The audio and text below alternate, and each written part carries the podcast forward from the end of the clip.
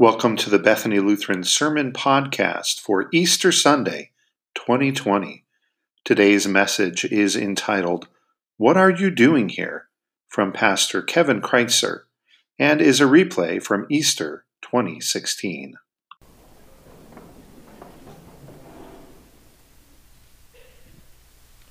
What are you doing here? That's essentially what the angels asked the women when they made their way to the tomb that first Easter morning. Hear the text. A living person won't be found lying in a tomb. Jesus isn't here. So, what are you doing here? The angels asked the women. Jesus is risen. Now, I don't know if you've ever asked, What are you doing here to someone? I know uh, in my life maybe a half a dozen times, little colored Easter eggs have been asked that question by me in the middle of May, or even sometimes late June, early August. Uh, what is in them isn't a piece of palm branch either, you know, congealed jelly bean, melted chocolate. Uh, what are you doing here? How did the kids not find this clear back on Easter? Uh, I got to admit, there's a little bit of me that was thinking, what are you doing here? Haven't we been here all day? Isn't it time to go? Uh, but you're here now, and so we're so glad you are. We hope you return. We pray you will be back with us again if you are visiting. Uh, if not, we know you'll be here. And if you are here today, convinced that the words which the angels said to the women were true, if you know and you are certain that Jesus is risen, you will probably say that in response to what I previously said. And you're here celebrating. You're celebrating that, that death has met its match, that sin is conquered forever, that the grave has lost its power, and the devil holds nothing over you what you're doing is you're celebrating, and that's the perfect, this is the perfect place to be for that. Some of you today, however, might be here hurting and grieving. And maybe for you, the sting of death is as real as it was for the women that first Easter morning. And, the feelings they had as they made their way to the tomb were kind of the feelings that you had as you made your way to church this morning. Grief just is, is palpable. A loss that is as real today as it was the first day you experienced it.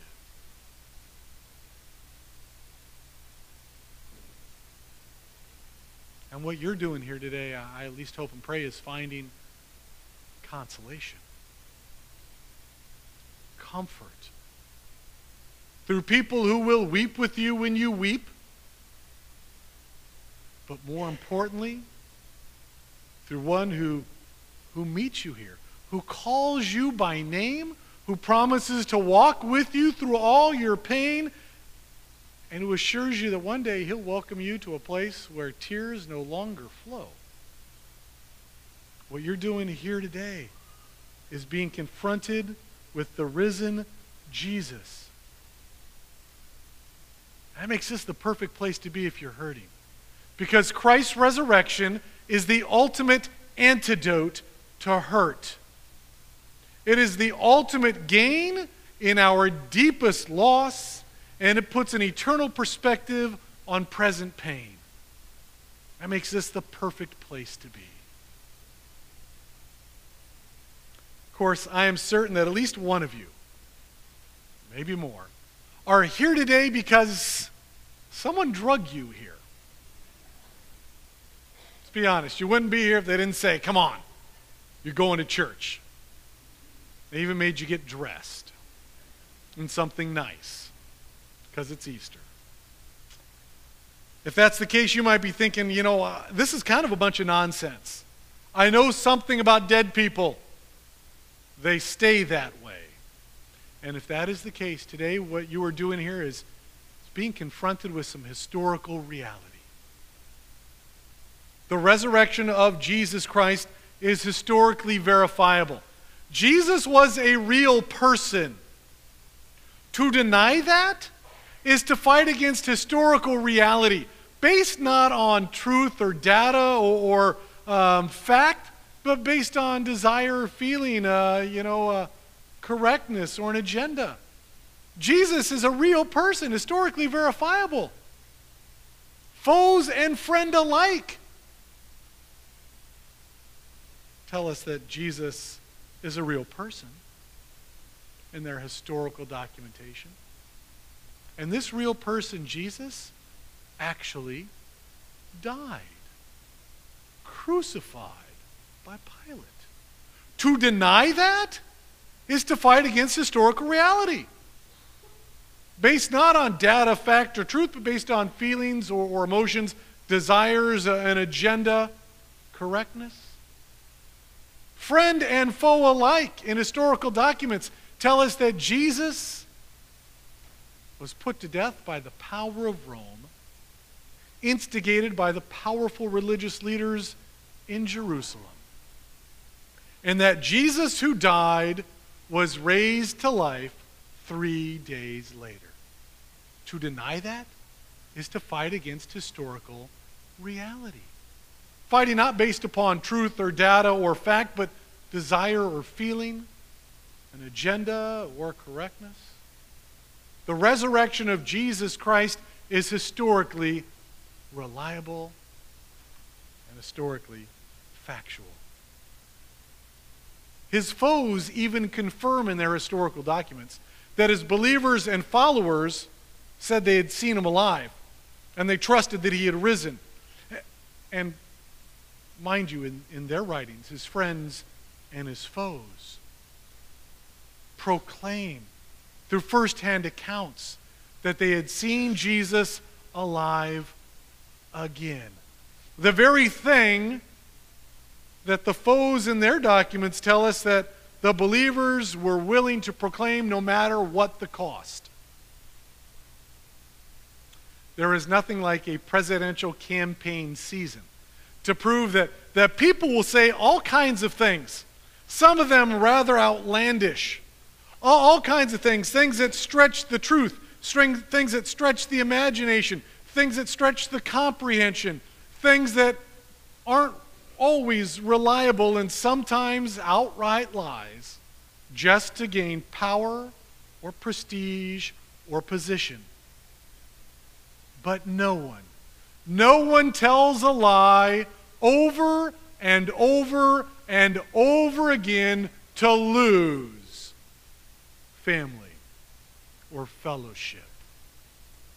Whatever fortune you might have or whatever future you might hope for or flame itself, that is life. Yet that is the very thing the disciples lost as they went out over and over and over again proclaiming that Jesus is risen.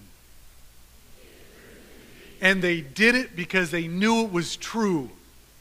They had seen him, they had touched him, they spent time with him. If you didn't believe that coming in here this morning, maybe the answer to the question what you're doing here is being confronted with historical reality.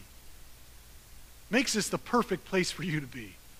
Because Jesus was a real person who actually really died and who actually really rose from the dead, and that actually really changes everything. makes this the perfect place to be. And while this is the perfect place to be on Easter Sunday, I got to be honest, there is one place that's more perfect for you all to be.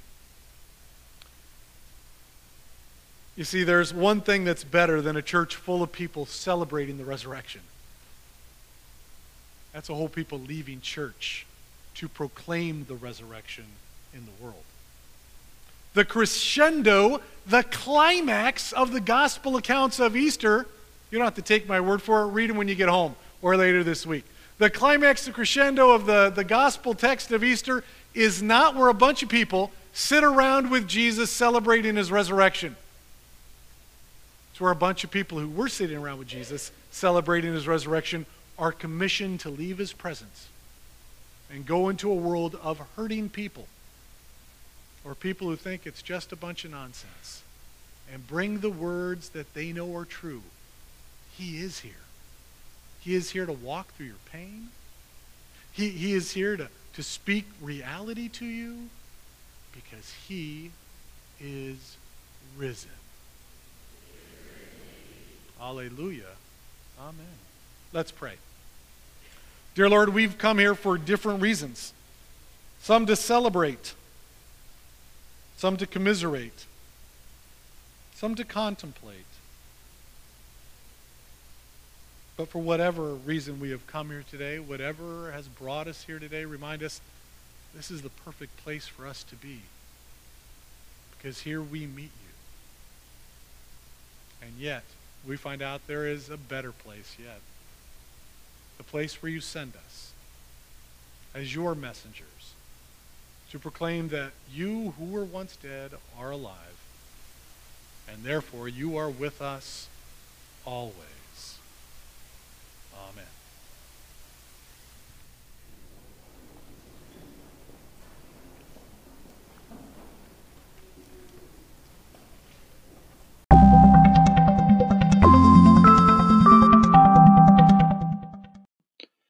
Thank you for joining us today. If you would like to support this podcast or the ministry of Bethany Lutheran Church, you can text the word GIVE to 562 210 0463. That's GIVE, G I V E, to 562 210 0463. Join us next week as Pastor Kevin Kreitzer brings us a message entitled, A Word of Peace, Please.